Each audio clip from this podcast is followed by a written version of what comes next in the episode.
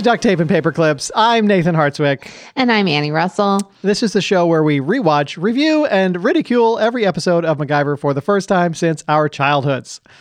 That's right. And tonight we are breaking down season two, episode four The Wish Child. The Wish Child. Uh, we're going to find out if it holds up. But first, uh, let's catch up a little. Annie, what's going on in your life? How's life? How's everything? How's life? How's your week? Is good. My week was good. I am continuing to watch an inordinate amount of TV and movies. Yeah, that me is too. Me too. Thing that I have going on right now is walks and movies. Uh, I rewatched Lincoln, which I haven't seen. Um, okay. Since it came out, and so that was um, actually like a good watch that I recommend. Yeah. I recall loving that movie and then wondering why in the goddamn hell we needed the last scene. we didn't. We didn't at all. And I the it's funny you should mention that because my memory of the movie was that entire event was not addressed. Like mm-hmm. right. because I yeah. saw this movie once when it um, came out. I haven't seen it since. And I was like, oh, they don't uh, really address the assassination at all. Um, and then that's not true. They do. No. And it was completely unneeded. And the movie should have ended before that. But every white male actor was in that movie, like every single one, because. Yeah. Like the amount of white men they had to cast was incredible because half of the scenes were like of the entire Congress, which at the time was all white men. So I'm like, imagine if you're a, a Hollywood actor who wasn't cast in that movie, like that, like William H Macy was like flipping tables somewhere. Yeah. like, how dare? right, right. They not cast me in that because I was like, oh, Jeremy Strong was in this from Succession. Oh, that's interesting. Adam Driver was in this. Wow. Like everybody is in interesting. this. That's kind of how I felt about uh, Kenneth Branagh's Hamlet. Was that every yeah. five minutes someone was just like Robin Williams was just showing up for no reason? I guess they probably just pulled every white male character actor that existed in LA and put them in this movie. Yeah. It, that's what it felt like. Also, it just makes me think like, what a horrible job for some, like, you know, some casting agent has to be like, wanted white men, many of yeah. them between All the ages of 20 50. and 50. Yeah. yeah. I mean, yeah. there were a couple of men in their 20s that I mentioned, but mm-hmm. like most of those actors were were older because that was kind of the the, the deal at the time and like uh the people of color they did have in that role in that movie were like all former slaves. Like it was just rough. Um, it was yeah. rough for representation, but Sally Field is fucking awesome in that movie. Yeah, she's amazing. um so yeah, I watched that and I'm trying to think of what else I have watched. I finished Search Party, which Me too. Um, I recommend. So what do you think? Uh, I enjoyed it. Um, I had a bit of a I mean, I won't spoil it for anybody. Uh, it's a yeah. phenomenal show. Um, this particular season, I had a bit of an issue because uh, because of how f- fractured the storylines were.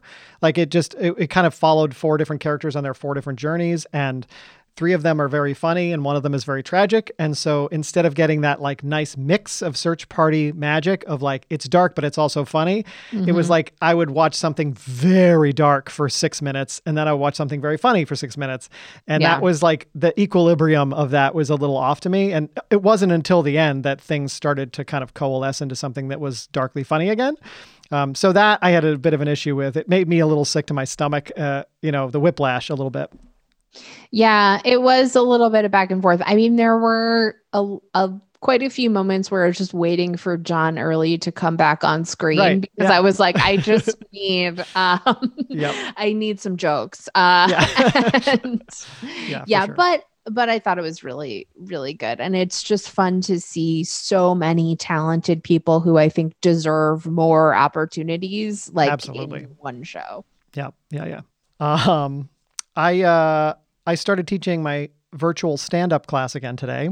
Oh. Which was super fun. Uh, I had kind of like, I was doing uh, an online version of my my stand up class, my beginning stand up class that I used to teach at the comedy club, and I then I just started getting really disillusioned with it. I think because mm-hmm. I it it just when there's absolutely no light at the end of the tunnel, trying to get people excited about performing stand-up right. comedy was like impossible. And then they'd be like, "What about Zoom shows?" And I'd be like, "I hate them. Maybe you'll like them." Yeah, so, and that's so hard because you can't even really point people to like regular opportunities no. that are even happening over Zoom. Like yeah. typically in a class, you'd be like, "Go to X open mics," you know, do this, do that, and those things aren't yeah. even. Happening. And in a class in a physical class, I can have a I can curate a show for them at the end of the class right. where they can kill in front of an audience and catch the bug, um, which I can't do online. So I just stopped doing it, and uh, people kept asking, "Are you going to do it again? Are you going to do it again?" And so I I brought it back as a monthly drop in, um, and I really am thinking of it more like a writing workshop now. Just like let's keep mm. sort of working on our material um, for the for the time when things reopen. And now that there is a bit of a light at the end of the tunnel, I don't feel like I'm leading them on. I feel like, okay, let's all kind of like get our ammo together so that when we can go back out in the world again, you'll have like some good material. It feels like I have a purpose now instead of just like just doing it for the sake of doing it. Yeah, and knowing what we know about, you know, the summer, like, you know, there likely will be some outdoor stuff happening right, that's sure. relatively safe that people can yeah. engage in. Yeah. So if you're interested in that, anybody, you can uh, go to vtcomedy.com and sign up. Um, it's free. Cool. Um, but let's get to our episode. Let's get to our guest, huh? Yes, let's do All it. Right. She is an amazing comedian who has been featured on Comedy Central and at comedy clubs and festivals from coast to coast. It's our amazing pal, Brittany Carney. Hi, Brittany. Hi, thank you so much for having me. Oh my goodness, it's lovely Welcome. to see your face. It's great Likewise. to have you. What's going on with you these days? Oh, good question. um, I'm just sort of hibernating in New York City. I yeah. um, I'm doing some uh, Zoom comedy here and there. I really feel like live comedy in New York, like live outdoor comedy, slowed down relatively. I feel like all summer there was a lot, it was like really beautiful. There was a lot of outside comedy thriving. Hmm. And then people were like, yeah, we'll see what happens in the fall when it gets cold. And you know, no, and then I was I had this like real optimism. I was like, no, it's New York. People are gonna yeah, come out die to hard. shows. Like comics are gonna want to do shows. And then I did like one show. It was like Halloween weekend, and it was the first quite cold weekend. And I just remember thinking, like, oh no, this is awful. So, yeah. so I've been fine. Um, and yeah. then since then, there's been some here or there. There's like an opportunity to do comedy, which is really great. Usually on like a very windy, freezing rooftop, and then like uh, I'm I'm I'm teaching by day. Yeah, how has that been? Just like the challenge of I'm assuming yeah. you're doing everything online. Yeah. Great question. So mm-hmm. it's been interesting because obviously when COVID first dropped, you know, when that album. right. I remember that Tuesday like it was yesterday. yeah. Uh, my school obviously went um, remote. And at the time I was teaching preschool. So then it was like a really bizarre and interesting challenge to try to maintain like a Zoom relationship with three year olds, mm-hmm. you know? Right. So I'm working with elementary grades this time, like now, and we've actually been remote. Uh, no, sorry, we've been in person since September. Um, oh wow! But this whole time, and everything's been okay. There's been no po- like COVID positive occurrences in the school, and then the week that vaccines are first sort of uh, available for our staff, and I got a vaccine on maybe like two weeks ago now. Oh, nice. Uh, th- that week, two other faculty tested positive for hmm. COVID. So per protocol, the whole school is like remote right now. Right. For, but for the first time since like June. Wow. Um, the two staff are fine. They're asymptomatic. Great. And they're like just waiting to, you know, test negative. So I've been able to be in my home more and I've been spending the day coming in and out of Zoom breakout rooms with like fourth graders. I like watched the inauguration with a fifth grade class, which was cool. Oh, cute. And yeah, so that's what I've been up to. That's great. Well, I'm glad to hear it. It seems like you're, you know, doing as well as can be expected under these yeah. weird ass circumstances. in there, sure. yeah, yeah. We're headed in the right direction. Nathan, I miss Vermont. I know. We miss having you here. Um, I love it. Yeah, I, I hope. I mean, I hope everything's okay there. I was like, yeah. Just thinking about it and how much I like. I like it at this time of year because it's like very scenic. It's like very scenic.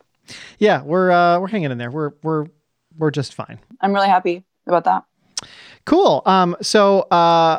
So have you ever seen this show MacGyver before? before so here's a uh, long story short, no, I've actually never seen MacGyver. This is my Great. first foray into the MacGyver universe in person. but uh, you know how like there are things in our like zeitgeist where it's like you learn about something's cultural place in it, or you know, if mm-hmm. you've ever seen it. Yeah. So my understanding of MacGyver was that was mostly like tied up into like the guy is really resourceful and can like figure out how to make things um, on the fly. So that's like what I understood about MacGyver. Sure. I didn't even know what decade the show was in or from or like what otherwise other than knowing like that thing about this character. It was like like that's the trope that I understood. To yeah. the extent that I'm sure I've said, oh, like MacGyver. like yeah, only yeah. it could have been like an old wives' the... tale for all you knew. like, right. Yeah, or like a Greek myth. I know. And here's my I have many takeaways, of course, now having finally watched it including like, oh, he's hot. And also, like, I, I, was very attracted to him. And then also, like, and I'm not really into that like 80s uh, athletic hunk look usually, but mm-hmm. I was mm-hmm. like into it. And then I'm also intrigued. I'm just like kind of intrigued now by the universe of the show and also ha- the show tonally because it has all, it's like interesting like the comedic tone is like yeah. really interesting. It's like uh if you think the tone of one episode is uh interesting, you should watch multiple episodes because it is all over the place. Yeah, it is That's it's so all over the place yeah. because most people when they first watch the show will say something like I couldn't figure out like who he was working for and like what was going on and why he was in these situations because it's never really that crystal clear. It just kind of hops around a lot um, in terms of locations and what exactly he's doing. Um, so this was one I think that was pretty pretty straightforward. This was like him on his own time, right?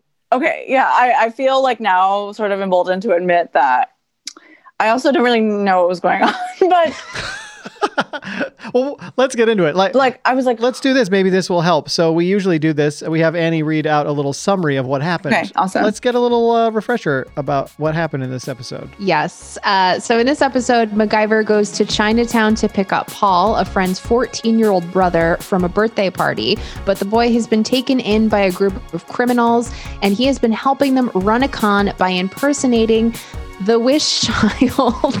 I'm sorry, I can't even get through this. An ancient Chinese mythological figure. When the criminals double cross Paul, because of course, and try to put him on a ship to China, MacGyver rescues the boy just in time.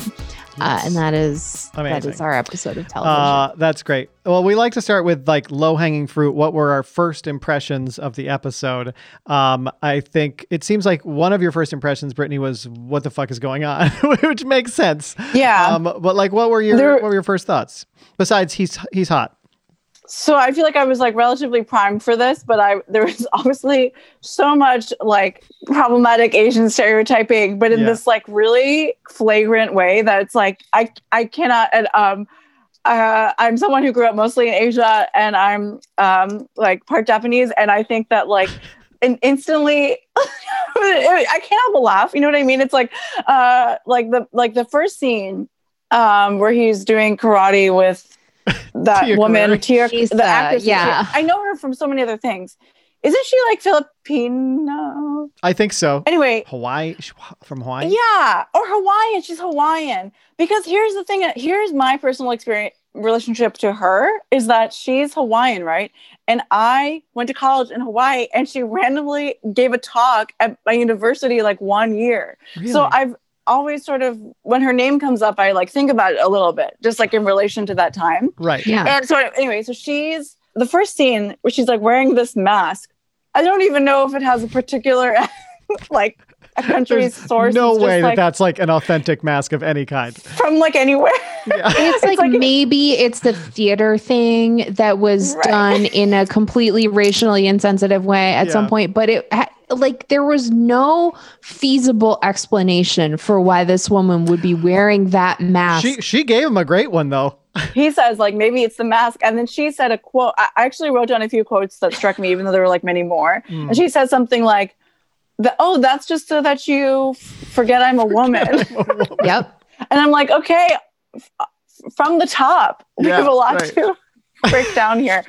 A lot of like really wacky, like Asian stereotype. You know, like several people who are not Chinese are like are Chinese in this, and then mm. like he goes to Chinatown in San Francisco, and then like the way he gets in, he the way he like MacGyver's himself, manip- you know, maneuvers himself in is mm. like by creating this like dragon toy distraction. Yeah. And then Yes, which we're supposed to believe was just in a garbage can, like a full dragon, dragon head, like paper, paper mache, mache thing yeah. was just sitting at the on top of a trash right. can.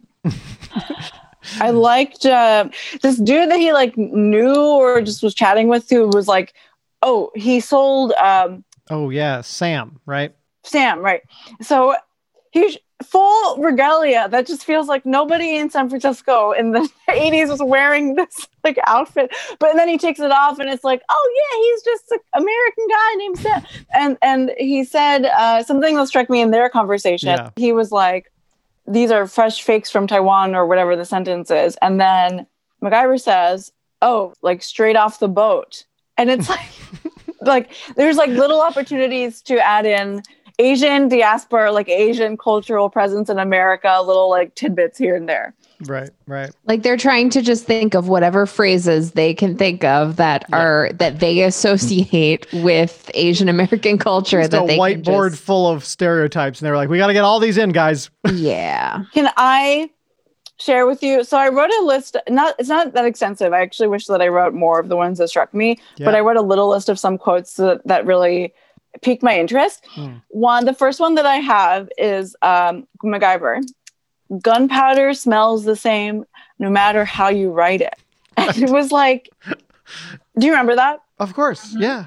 Because it, it, it felt like it felt it felt to me like almost uh, at every turn, MacGyver is saying to the audience like, "Look at all this weird stuff." Am I right? You know he's the fact yeah. that he's like sauntering through the, the this this area where he doesn't speak the language and he's able to piece together this mystery that no other person does without any kind of interpreter or help. He's just like oh well thank god this white guy walked into this mystery and solved it even though he doesn't know what the fuck is happening most of the time is incredible. Yeah. And that line was like a good example of that kind of like ignorance you know Right. Yeah, that's true. That is a good. And I'm curious, like, if that's how his character is often. He just kind of is like waltzing around. I mean, he's we I'll speak for myself. I have a lot of questions about why he is an expert in a lot of the individual episodes because mm-hmm. he is sort of billed as like only MacGyver can take care of this situation um, when he has zero background or expertise in the situation at hand. Um, and this is a good example of that, right? Like he has no connection to this part of town, he has no connection to this culture. Um, Paul is the only person that he knows in this situation. And yet he truly walks in like he owns the place yeah. and and is fully like, yeah. all right, well, I'm here to take care of it, everybody. and thankfully he gets uh, knocked out on the head when he does that. Like yeah. when he walks in and the guy immediately whips out a butterfly knife and he is conked on the head and yeah, but it's he's just got an incredible oh, yeah. amount of confidence. Um can I share with you my next?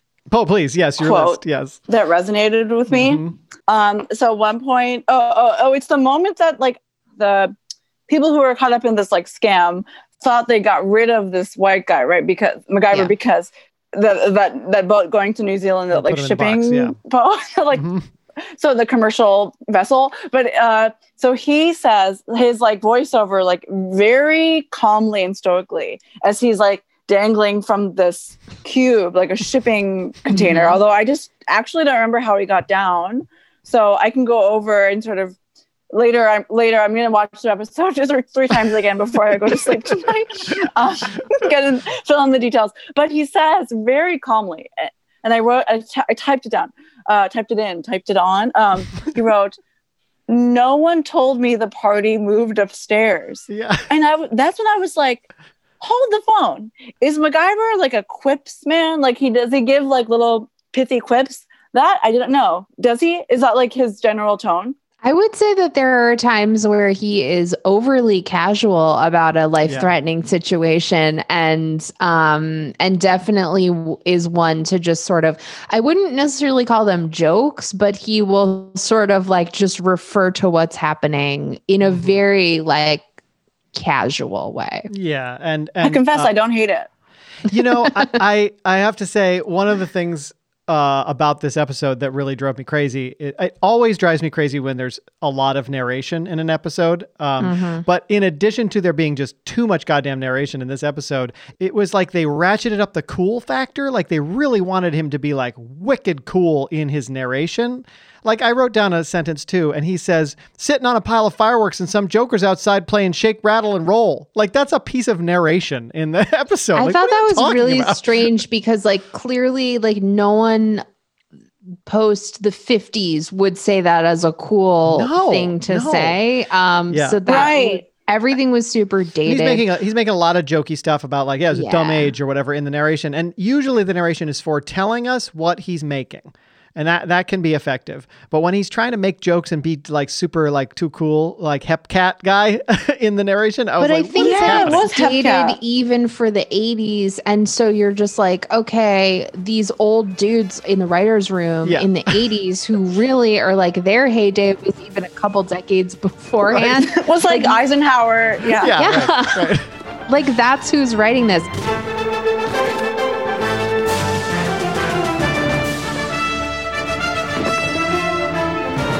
But I need to talk about the wish childs as a concept. yes, please. Because it does not make any sense. I hear wish child, okay? I'm like, okay, cool a child that grants, grants wishes, wishes. you know? Sure. Yeah. Uh, no that's not what this child does. This child like why isn't he called the immortal child? Fine. I was like oh well perhaps this is based on a true chinese legend. Mm-hmm. you know maybe sure. i should educate myself on this. I spent much of today searching online to figure out if this oh my gosh. real legend no, I found zero. nothing. problem with being a journalist. You have to know the truth. So I just wanted to know. And like, this is not based on a real Chinese legend that I could find. If it is, and someone that's listening knows about it, please contact us and correct me on this. But it seems to me that some psychopath in the writer's room of this television show created this entire fucking fake legend. Yeah, right. Why it is that a, an accident um, that killed both of this child's parents would give him like a David Bowie white streak in like his hair. hair. never fully explained. Also, if you notice, it's not even coming in from the root. Like yeah. it's not even growing. no, it looks so fake. Yeah, it is bobby pinned in there for sure. Yeah, the wish child as a whole concept and a, an idea, mm-hmm. I I hated everything Again, it all it. comes from that place of like total ignorance and that place of like you can just see a group of like you said Eisenhower era like white guys in a room going like what's like a mystical story you might see in a in a in a children's book about a Chinese legend let's make one up uh, make it up yeah. you know like, it's just very yeah, but the thing is, there are real Chinese legends. Right. Like yeah, crack a Steal fucking book. You could actually have based they this on something yeah. real. Yeah. You stole this whole thing from the Karate Kid. Steal that from the. and actually, my reaction to all this is uh, to that point, um, like is twofold. And like my first thing is that I remember the moment when he's talking. Is it Sam? Right, the guy that's like kind of working out of the trunk. Yeah. For a moment, yeah. he has that chat with MacGyver. He's like, yeah, like and he's got it, you know, white. His hair turns like something white, eh, right? And then he's like, white hair, lock white hair, and he's like, yeah, Snow White. And then I'm like, somebody wrote that, yeah. and then, like that exchange. And then then I'm like so aware of that lock of hair, and it just looks like when I was like, you know, a kid, and somehow like that became popular, like getting like my Little Pony braids that you clip into your hair, but you don't know where to connect it to. Like that was the, surely the show has more resources than that. And Annie, I actually Googled the Wish Child, um, just that phrase, trying to see if I could also find a synopsis to like yeah. help me with some sort of like um, structural details that I'm I'm still I'm still uh, processing and learning as a viewer. and this and, is really an educational show, so we're glad that right? you're. uh, what and what uh, sponsored by PBS Kids, and so like what came up. This is really crazy. It's a book. Okay, it's a uh, the like German book is what you're talking about. Yeah. Right? oh, yeah. Yes, you saw right. Germany, yeah. 1939, as Germany's hope for a glorious future begins to collapse, two children, Sieglind and Eric, find temporary refuge in an abandoned theater and, and, and the rubble of Berlin. And it just goes on. And I was wow. like, um, yeah, it's, I thought, I found this stuff with the German book and I was like, how on earth, you know, are they connecting these two ideas? I gave these writers way too much credit because then I read the description of the German book and I was like, oh, maybe these are touch on similar themes, like, like as if that would ever right. Famously, you want to take from uh, 1939 Germany when I don't. No, I, well, the book is set there. I don't think it's written. yeah, okay. I, oh, okay. I, I, could be wrong. I don't think it's written in 1939. Okay. But the other thing I found, and I went little too deep on this, Nathan, and you're mm-hmm. probably going to make fun of me. But I also found that there was a book titled The Wish Child that was pictured in the set design for The Shining. Um, and really? wow. it was like a book that was seen, you know, in a scene like nothing, it wasn't a real book. It was just something okay. that was in in the scene. And so that also got me thinking about like what parallels to The Shining uh, do we have, if any, in this oh episode? no and I came up with so nothing. Um, no, but I do. I would believe that someone who was a big fan of The Shining uh, knew that sure. and was like, "What do we call this dumb uh, Chinese story?" Uh, you know, maybe someone like uh, as a nod to The Shining. Who knows? But I, I wouldn't think they'd go as far as to make any kind of thematic parallels between the two. I can't find any. Can you? Creepy children, maybe? I don't know. No, creepy children. Creepy children, but even I don't know. The, here's here's a question: Is a 14 year old a child. I mean, they are, they're a teen, but would you scream child, child, right. child? No, child. child. I, I, I, remember that. And actually, yeah. I have two quotes that I, or like two thoughts. I wrote down uh, on my Google Doc here. It's, Paul is not a kid anymore, which I hope was something somebody said and not just a thought that I like had. I think someone it. said that. I think MacGyver said that. Right? Maybe. Yeah. And then the other quote that I remember, I believe it's in MacGyver's um like little exchange with that guy Sam. Hmm. He's like, I'm talking about a 14 year old kid from Santa Barbara, not the myths of antiquity. Yes. Because.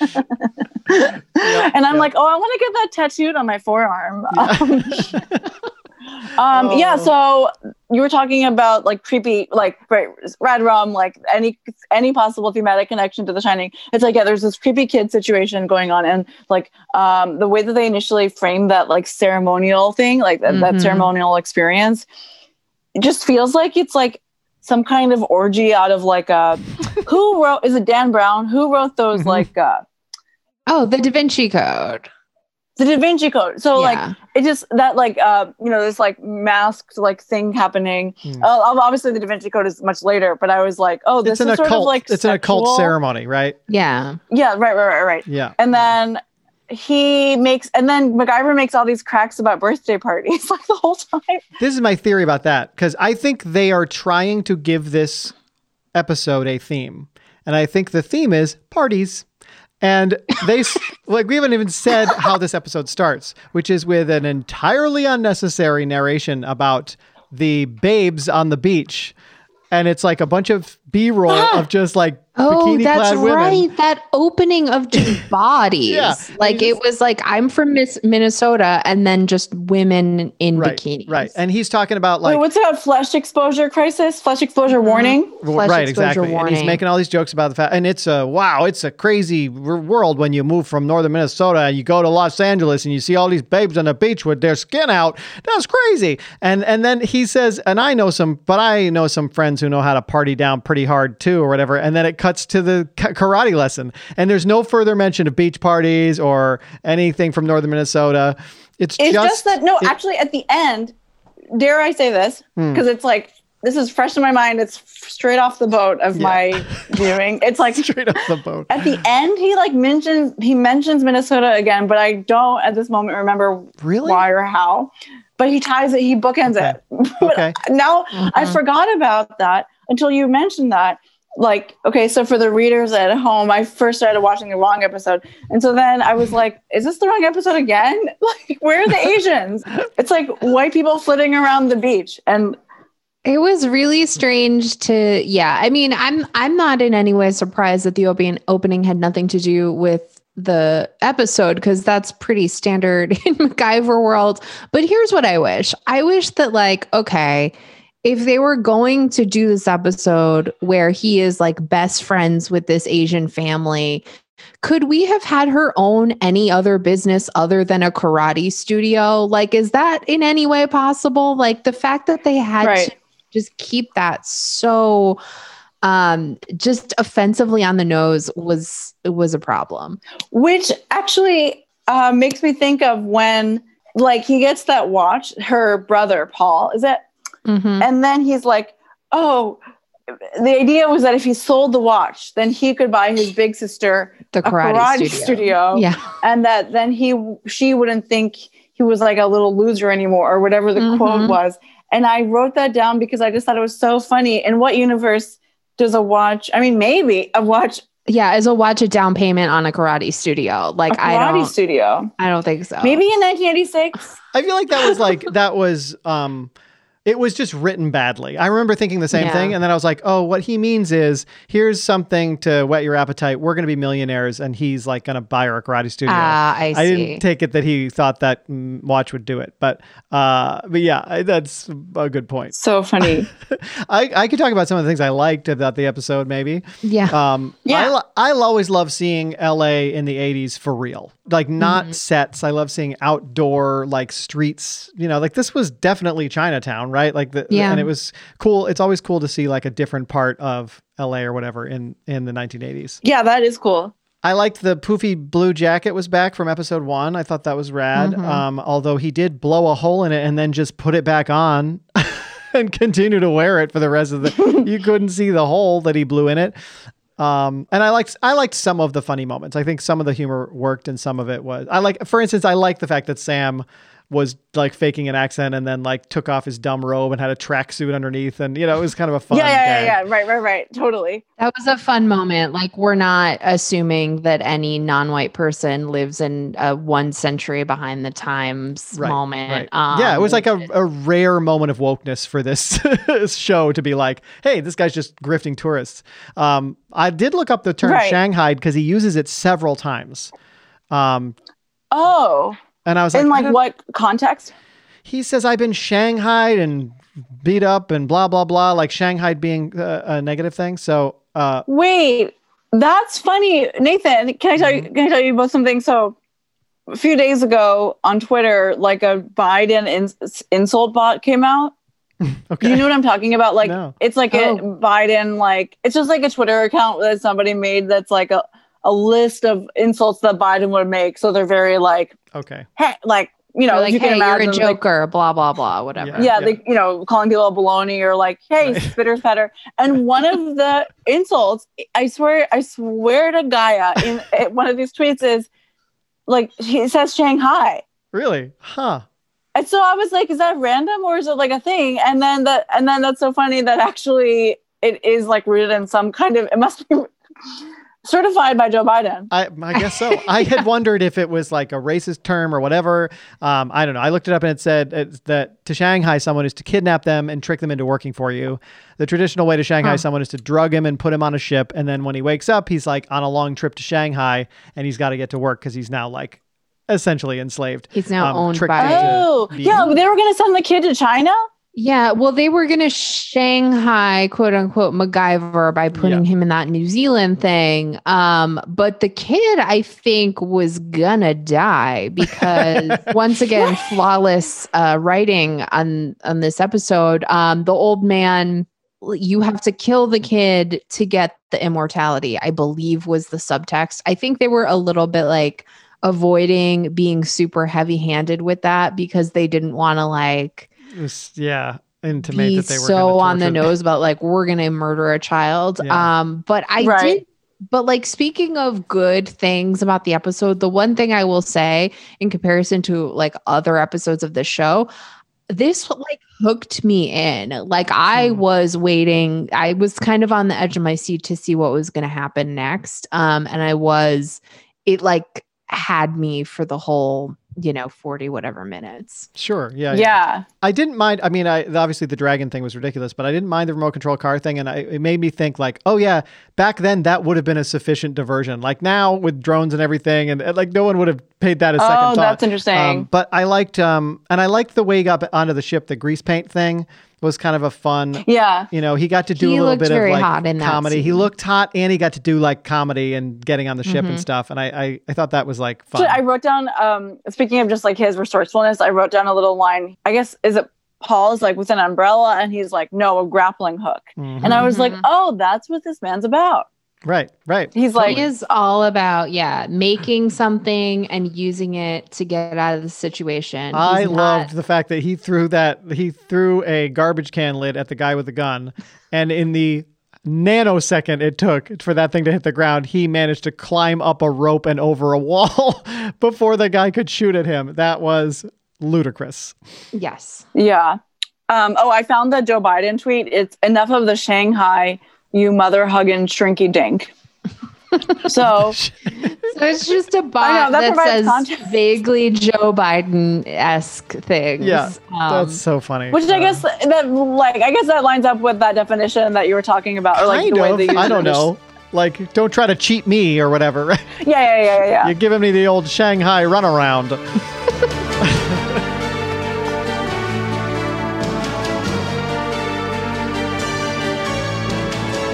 Yeah, this episode was interesting because you're right. Now that you talk, like, I, I, I, guess it does have elements of like a more woke engagement with like Chinese American culture, and then there are also things in it that are like, like uh, where the guy who thinks he's the wish child, you know, joins his hand in prayer and is like, um, like something about honoring his ancestors. I'm like, that feels yeah. like that's from like Lawrence of the Arabia days. Yes. but yes, the way they play with um, that character Sam is like a bit more socially aware. Yeah, I, it's really the only part that is socially it's really the only thing. Yeah i mean remember I, the last line before i guess it's not the last line of the episode but it's the last line of the uh, of the end sequence when he says when he says uh, how? And he goes maybe he believed in the legend too much yes, right, right, right. This is because he had a heart attack at a convenient moment. And and him rolling down that net, by I the know. way, was one of the funniest oh, things. Especially since when you look at it, that railing is like nine feet high. He has to like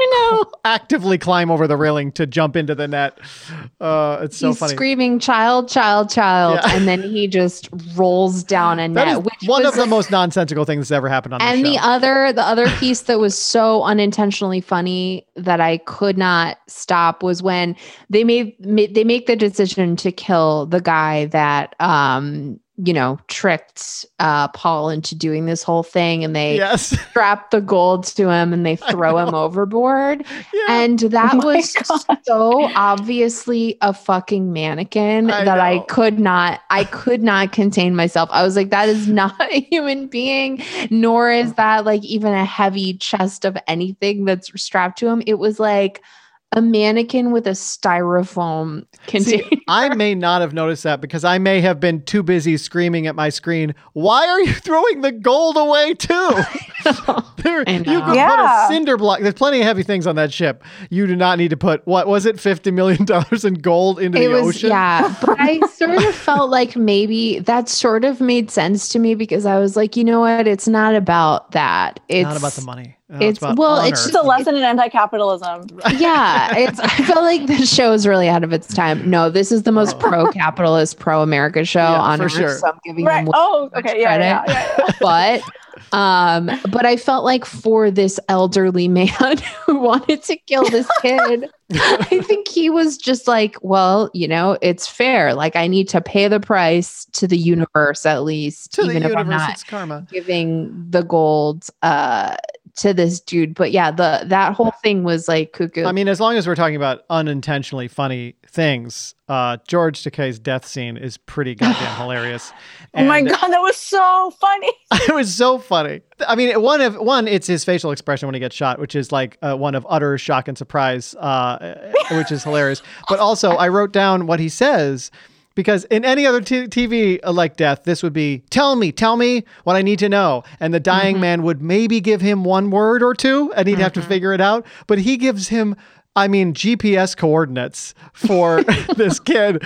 It's, he says, in the freighter, Pier J63, forward hold, steel door, the child inside that door. He says all of that before he dies. like that what? is a very specific set of instructions. You could have ended that at steel door. First yeah. of all, the first edit is ended at steel door, and then we can go back for another round of edits. But yeah, George Takei was good. I thought. He's other great. than that, he's always great and everything. Yeah, amazing. I feel like the way that he collapsed to really reminded me of like because I again I work with kids mm. and like this year primarily like six through nine or ten, right? Yeah. So they all love to like act things out and they're like all really obsessed with Hamilton. So they like to like put on plays during recess. Mm-hmm. And the way they die is like the way George yeah.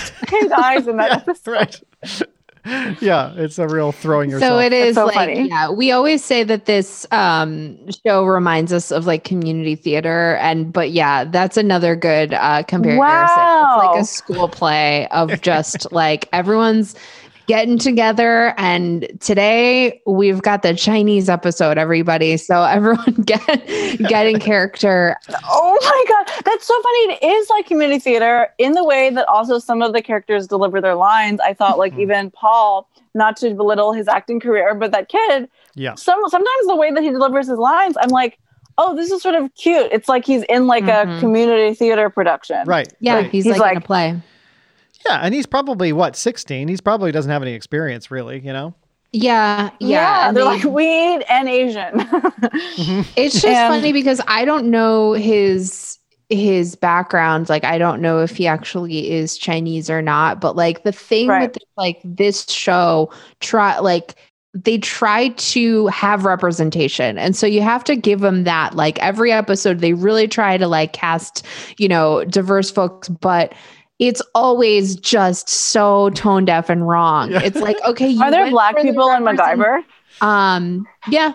Yeah, yeah, yeah and they've gone back and forth fun. between. We've talked about this before about how like oftentimes either the depiction will be like very uh, stereotypical and wrong, and then it'll just be like a black character who's like super high status and great and like three dimensional, and like they just go back and forth. Oh, it's that's very... cool.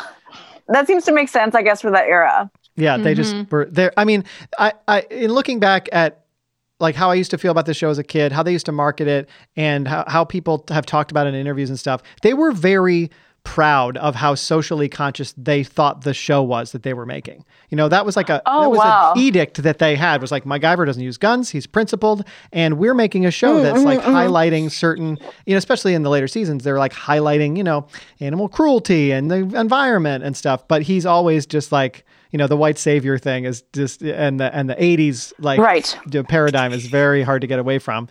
Um, just something you said made me think of something which is that i didn't think about the fact that um, he doesn't use guns. And then i was like oh is that part of this narrative right? Like mm-hmm. he's like uh, he's like some form of like evolved masculinity. He's like calm and like yeah. communicative, communicative and like exactly what they're going for. Intellectual yeah. and not a muscle. Yeah. Yeah. But at the same time, he has like blonde, shaggy hair and he's like a white savior figure. Yeah. But um that's yeah, the, in their own mind, I feel like they're thinking like, oh, he doesn't use guns, he has a diverse group of friends, he is kind to yeah. everyone, he tries to help people, but right. like the the nuanced, you know, stuff of like, okay, are you a white savior who's trying to impose your values on every single person that you come into contact with like yes. Um so that that level of it is is not there right. but i think but you just know they are not asking that question yet you know yeah, like in the culture. Yeah. Yeah because and, and i right exactly right right right. Yeah. Um but it was such an interesting picture into like how this mid 80s show mm. like how it tried to handle this like asian american experience or how it treated it. And then mm-hmm. and, and speaking and like you know thinking about nuance then i was then i was also reminded of that initial scene where they're fighting like doing karate and she's like wearing a mask. And like i don't think that exists in any like no, any martial, martial arts. But but martial arts asian martial arts were popular right at the time. Oh yeah, yeah definitely. That was a big of the moment this thing. show was 86 and karate kid was 84 and th- and this oh. I, I was watching this scene and i was like again like later on there's a moment when in on the ship when they're getting on they're getting out of the ship they're escaping the ship and some guy comes down the stairs and kicks MacGyver in the face and then it's like oh cool we're gonna have this like cool kung fu movie scene where MacGyver's to put into practice the training he was getting in the first scene from Tia Carrere. No, he just whips his belt off, and within 30 seconds, the guy is conked out. I was like, oh, right, he is a yellow belt, so he's probably not capable of fighting this guy. But yeah, yeah. it was very it was all I over the place. They were trying, yeah, they were definitely trying to sort of go for this like evolved masculinity yeah. thing because if you compare it to the other action heroes that were popular in the 80s like there's way more of like outward violence outward sort of just like m- like just like kind of mean spiritedness that yeah, like MacGyver Rambo, you know yeah oh yeah uh, one other thing I thought was funny was when we were talking about the kid and you know his acting skills. I, I was like, when he started that monologue about how his parents died, I was like, this was definitely this kid's audition. Like this was right. the side that they gave him to do. the you know he gotta okay gotta get real serious and talk about your parents' death. And then I I just transcribed it, and I'm not gonna say it all here, but it's so bad, it's so poorly written that I feel for this kid because he's got no like very little acting experience and here he is trying to deliver this like very emotional. It just goes nowhere. And we went and the car went down and i heard mom and i i don't remember. And i was crying and i was running all night and i just don't remember. It's like when you see it on the page you're like this is a terrible monologue. Um, oh my god. Right I, that I, that resonated with me in a similar way. Yeah i think maybe we should like do our own versions of this monologue and put it on social media or something. I, yeah oh my god. I would it. love to record that. Wait, I, I also that makes me also think of like how there's this theme in this episode that that's like oh yeah having a teenage sibling is hard because they don't relate to it anymore and i don't yeah. even know who he is and he's like how is he processing our parents death i don't know and then i just thought that I was like oh so this is going to be about like teen like siblings and like teenaging yeah. teenager no, she's really gonna fuck off to San Francisco for the entire episode. And yeah, yeah. she's right, gone. right, right. Yeah. Also, that was supposedly based on the bookends. That was all one day. Is that correct? Mm-hmm. And she flew so to crazy. San Francisco, had her meeting, and flew all the way back. I mean, the flight's an hour, so you could do True, it. Yeah, I mean, I, guess, I yeah. think, um, yeah, I think this right. is supposed to be a day. And she was literally like, "How was the birthday party?" It yeah. just reminded me of like every episode of eh, 80s TV where like the parents go out to dinner and yeah, like everything right? happens like, and then the parents walk back in. Yeah, yeah. Yeah. And then they're like, and they're like, oh, did you have fun? Yeah. Like, and then they like give each other a look, right. which totally happened. Like MacGyver and Paula gave each other a look. Yeah, absolutely. Um, okay. Um, uh, we're going to take a quick break. And when we, when we return, we're going to find out more about uh, what Brittany is up to these days. And we'll maybe, we'll maybe rank this episode on our super scientific DTNP rating system. Stick around. We'll be right back. Hey guys, quick question. You ever find yourself deep diving headfirst into a Wikipedia article about some random topic you absolutely don't need to know about? But then, after learning everything about it, you feel smart and even happy?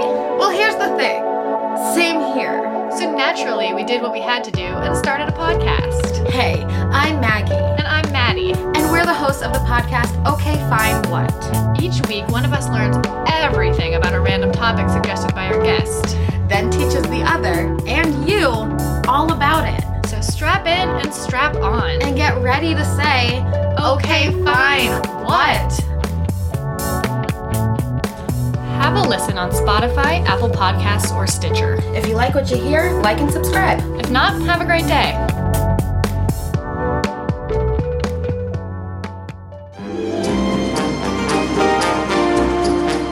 We're back with our guest.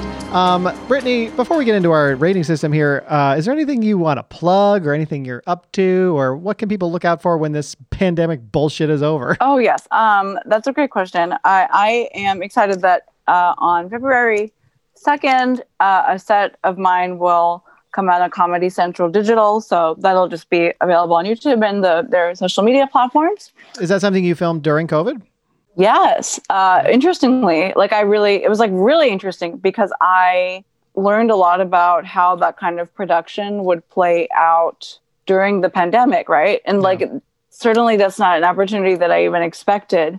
Like returning, like going back to New York after yeah being with my parents for three months, and then the week leading up to it, we all had each comedian involved in the show had to stay like quarantine and then like get tested twice, Mm-hmm. and that's I guess the same for like all of the crew that were working on the production there, and the audience was a live audience, but of 22 people.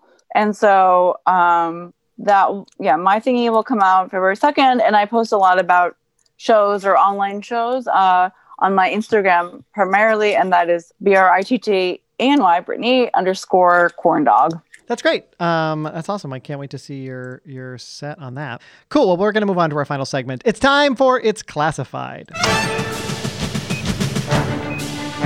That's right. We are on a mission to figure out what the best episode of MacGyver is. So we're going to rate this episode. Yeah, uh, I can't wait. Um, this is uh, uh, a rapid fire kind of thing where we're just going to rate um, these categories. And uh, the first category is on a scale of one to 10. And since you're our guest, Brittany, you go first.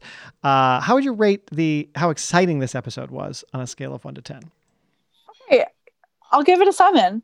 A seven. Seven. Okay. Pretty- That's pretty good. That's pretty generous, I would say. And I say this with having literally no frame of reference for the suspense of the other episodes, but Yeah. I was locked in. Great. What about you, Annie?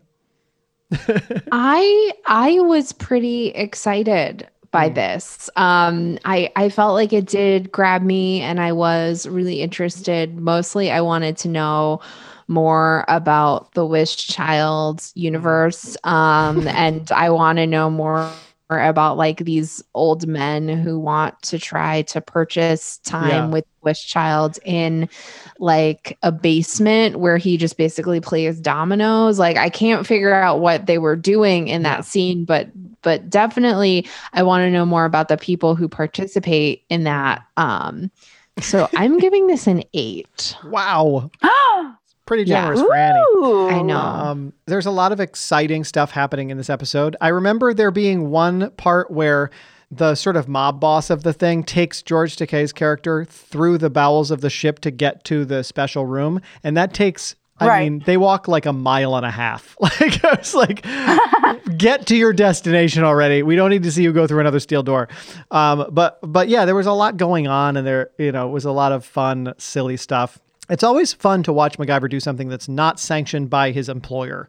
That's just like out there in the world trying to help people. Maybe I'll go halfway in between you two and do a seven and a half. So, given that, can I ask you about the question? Sure. Okay, as someone who has not seen any other MacGyver episodes, should I watch just the first one, or like, what do you recommend otherwise? Oh, that's such a good question. No one's ever asked us that before. That's because usually Oh, nobody wants to watch it again. Um I'm curious. I would not recommend watching the pilot. Um, No, I wouldn't go back to the it's beginning. Kind of confusing, but yeah, some of the best episodes are what Nathan, Thief of Budapest, um, That's number one in my heart. You know, you know what? Um, MacGyver is one of those shows that it doesn't matter as long as you know that he's like a hero that makes up shit as he goes along. You don't need to know anything um, to in, to dip in and out of episodes. So you don't need to watch anything in Okay. order. You don't, don't don't need to go back to the beginning. You know what? The problem is is that we have only watched all of season one and some of season two, and of course there's seven seasons of this show. So who knows if you if you went to fast forward ahead to season four, maybe things would get better for you. Um, but if you're just going back to season one, the top five are Last Stand, Thief of Budapest, Ugly Duckling, Countdown, and The Assassin. Those are our top five officially. Wow, Um, Budapest, Ugly Duckling, Countdown, and the Assassin. Yep. Um, and uh, Last Stand, Last And The Stand Last is a good Stand. one Yeah. as well. Okay, okay, okay. Well, so you, you are gonna- interested in watching more of this. Is that what you're saying? Yeah, I am because for years I've just sort of understood what MacGyver meant, right? Like Mm-hmm. Finagling materials together and like getting yourself out of trouble in that way. Right. but without understanding it. So actually, I'm really grateful and honored to have this opportunity to learn like what the f- hell that's about. Yeah. and I mean, this is the service we provide. One comedian It's- at a time. This is a process. we are still learning. Uh, like I, I am just thankful that I'm down this rabbit hole so far. I can't stop. I No. really, oh my gosh, I love that. Well, as we as we move forward and further down the rabbit hole, uh, our next category is uh, uh, also one through ten. How well crafted was this episode? This is like writing, acting, directing, all of that. Um, what do you think about that, Brittany?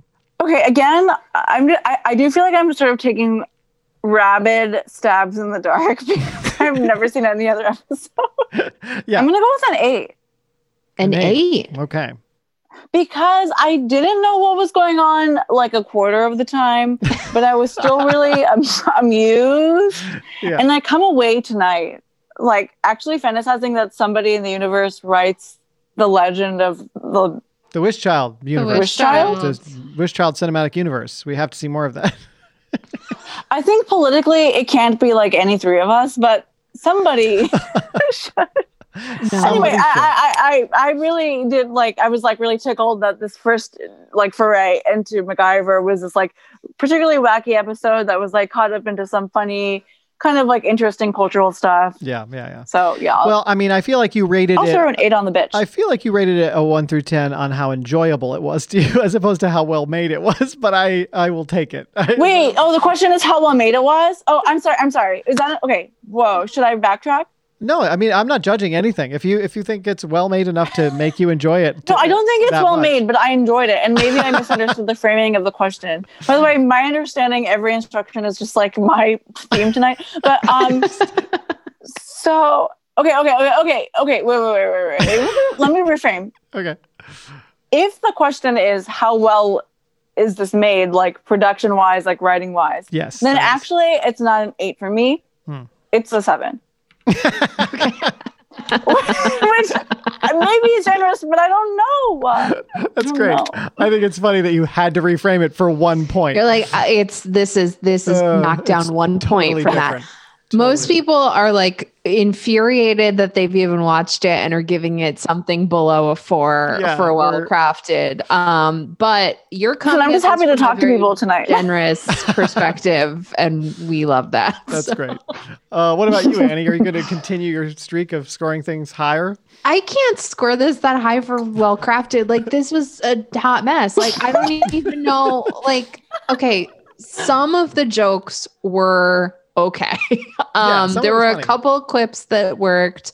Um, the fact that we have George Takei, who's like a legitimate actor in a guest star role, also bumps it up a couple points. Um, we had a child actor who I believe they did not dub all of his lines. Right, um, right, which was a nice change. That was a step up from some stuff we've seen before. So like for that reason, it it's okay. But overall, like the writing was atrocious. That entire monologue was tough to get through um the like the whole like fire extinguisher yeah. you know holding uh, floating the head was just like how who that's something like my brother and I would have tried to do in our basement like I just for that it's like I, I don't think I can give it above a 4.5 4.5 okay cool uh, that's more along the lines of the Annie I know. Uh, but yeah, it, it was particularly bad. Like that that that oh that smoke thing. I was like, this even feels racist to me because it feels like look at these dumb dumbs falling for this stupid right. magic trick we're doing and because it's a weird spiritual thing they're going to fall for it. You know it's just a very it was very insulting i felt like. Uh, i was going to give it a five so i think that's right along the same lines there. Um, okay now we switch to one through five. On a scale of one through five how innovative was this episode? Now this is just like the macgyver inventions that he makes up along the way. We there were a few we didn't talk about. He makes a chisel and a hammer and like pulls up a floorboard but you this is the grappling hook. This is the blowing the hole in the side of the crate the the remote control car, all of that. Opening the lock with the gunpowder gun and the butt of the gun, that kind of thing. So, like, how on a scale of one to five, uh, Brittany, how innovative would you say this episode was? Oh, you know what? I'm going to slap down a three. Okay, that feels good. What about you, Annie? I concur with three. I think this was very middle of the road. There were a couple of good tricks, but nothing that blew my mind. Yeah, I was actually kind of impressed that they had they had quite a few of them because this storyline didn't really lend itself to them. But they forced them in anyway, which was yeah. nice. Uh, I'll go to three as well. Um, our, our, last real question here is um, 80s cool factor. Like, how cool is this from like an Ooh, 80s cool That's a, standpoint? it's, that's a fun question. and that's also one through five. Yo, can I lay down a 3.5? You can. you can. Thank you. Thank you for allowing me to do that. what about you, Annie? Uh, one thing I will say is Lisa's apartment is Hmm. very cool. I loved But it was gorgeous. It was like so beautiful. Apartment. me. Are we sure that's not his apartment? I thought it was her apartment because I thought she was teaching um the lessons out of her apartment. It's possible. I, mean, she gets a phone call there, but I remember thinking, why is she getting a phone felt call like at his? she got the phone call there. yeah. But anyway, Anyway. regardless of whose apartment that is, we know MacGyver moves around a lot. I loved that apartment. Um, I immediately pictured myself living there. we also had a, a beach Yeah, scene, and we also, I mean, that scene where he was all lubed up. I mean, I, I have to say, I loved it. um, so I'm Yeah. giving this a four. Yeah, I think that's okay. right. Okay, go off. Um, I'm going to give it a four. Maybe I'll give it a four and a half. We're almost to the end here. Um, we have a couple of bonus things, and if uh, any any of Okay. these things is true, it'll get an extra point or two. So, um, uh, does he help out an old friend in this episode? Yes. Yes, he does. He helps out Lisa, the karate teacher. Um, So, his- so she's recurring. She's in a lot of episodes. no, no, no. And when I say old Absolutely friend, I mean, eh, have they established like they just throw in a guest that we've never seen before, and that guest is like Oh. established as an old friend of MacGyver's. That's kind of that happens a lot where Oh, we're like, oh, interesting. So it's like, yeah, they know each other, and that was actually well established. Like in their rapport, Yeah. it was like, oh, they know each other. they know each other. He's making jokes about how he can't forget that she's a lady. Um, put a tent over you, maybe, baby. Which is a really weird thing to say to your friend. Very like I would, I, if uh, my old friend was like Yeah. Gosh. talking about my body in that way, I would. Be And she like, gets really upset really fast, and then he goes, "Whoa, whoa, whoa, calm down, calm down." I'm like, "Don't say that." Um, uh, if he does help out, a, out an old friend, we have another question, which is, does that friend die? No, No. So it would lose points if the friend dies. The friend does not die. Um, is he detained against his will, MacGyver, at any point in this episode? yes, Yeah, he's in the box, right? They put him in the box. So he gets an extra five points for that. And if yes, does he escape? Does the escape involve duct tape, paper clips, or the Swiss Army knife? I believe he uses the Swiss Army knife to open up that watch. Mm. Oh, does, so does he have like a set series of tools that he normally? He, I mean, this show's called duct tape and paper clips. yeah, those are those are his normal. Yeah, those are Okay. recurring tools that he uses. He doesn't necessarily have them on him at all times, but uh, yeah, those those recur. So he gets, Um, I think he gets an extra two points for uh, the Mm-hmm. fact that he used a Swiss Swiss Army knife to get out of that box. Um, all right, great. Uh, that concludes It's Classified. It's time to reveal the results. Out of a total possible 100 points, this episode receives 72 points, uh, which makes it the best episode of season two that we've seen so far.